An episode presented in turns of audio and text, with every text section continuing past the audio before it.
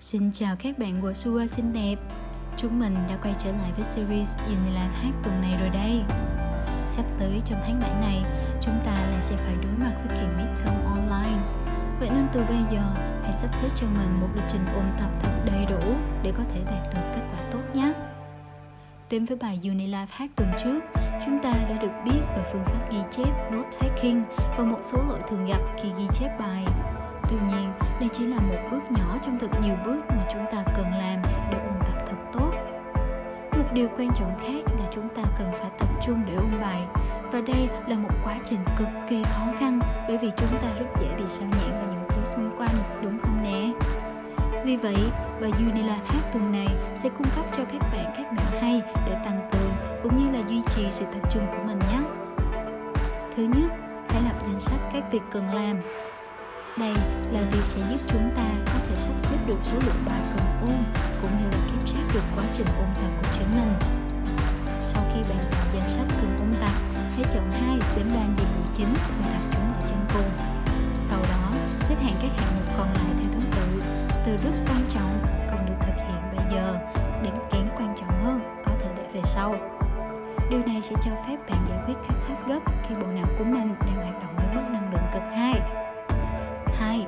Take some coffee Uống cà phê hoặc các đồ uống có caffeine khác với liều lượng nhỏ có thể tác động tích cực đến khả năng tập trung của chính bạn. Theo một nghiên cứu năm 2010, chìa khóa để tận dụng sự power up của caffeine là uống nó với một mức độ vừa phải. Nếu bạn uống quá nhiều, bạn sẽ cảm thấy lo lắng hoặc bồn chồn.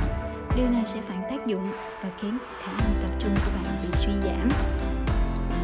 Thứ ba, Pomodoro. Sự tập trung sẽ giúp bạn hoàn thành nhiều công việc hơn trong một thời gian ngắn. Mặc dù điều đó nghe có vẻ đơn giản, nhưng không phải lúc nào cũng dễ dàng được áp dụng vào thực tế. Vì vậy, lần tới khi đang vật lộn với sự tập trung của mình, hãy thử phương pháp Pomodoro. Phương pháp thời gian này sẽ giúp bạn rèn luyện trí não để duy trì nhiệm vụ trong một thời gian ngắn. Chúng ta có thể tìm đọc thêm về phương pháp tại link post mà tụi mình để trên group nhé. Thứ tư và cuối cùng đặt mục tiêu SMART. Nếu sự thiếu tập trung của bạn là do một cảm giác choáng ngợp hoặc căng thẳng với một dự án hay bài học phức tạp với thật nhiều task cần phải thực hiện, hãy thử chia nó ra thành các phần nhỏ hơn, cắm các bước nhỏ hơn đó vào công thức SMART. Và từ đó bạn có thể tăng khả năng tập trung của mình vào các nhiệm vụ cụ thể mà chúng ta đã xác định từ trước.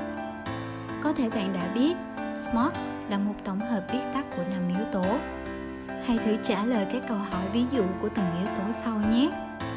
1. Specific, cụ thể. Chính xác thì bạn cần phải làm những gì? 2. Measurable, có thể đo lường được. Bạn sẽ theo dõi tiến trình của mình như thế nào? 3. Achievable, có thể đạt được. Nó có thực tế không? Nó có thể được thực hiện trước thời hạn mà bạn đặt ra hay không? 4.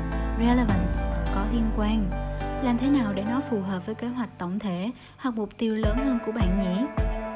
5. Timely Kịp thời Khi nào thì nó cần được phải thực hiện? Trên đây là những cách đầu tiên để tăng sự tập trung cũng như hiệu quả ôn tập của chúng mình lên. Ngoài các cách này, chắc hẳn sẽ còn rất nhiều cách khác. Hãy thử comment ở bên dưới cách mà bạn sử dụng nhé. Và tới đây thì Unilife hát tuần này cũng đến hồi kết rồi.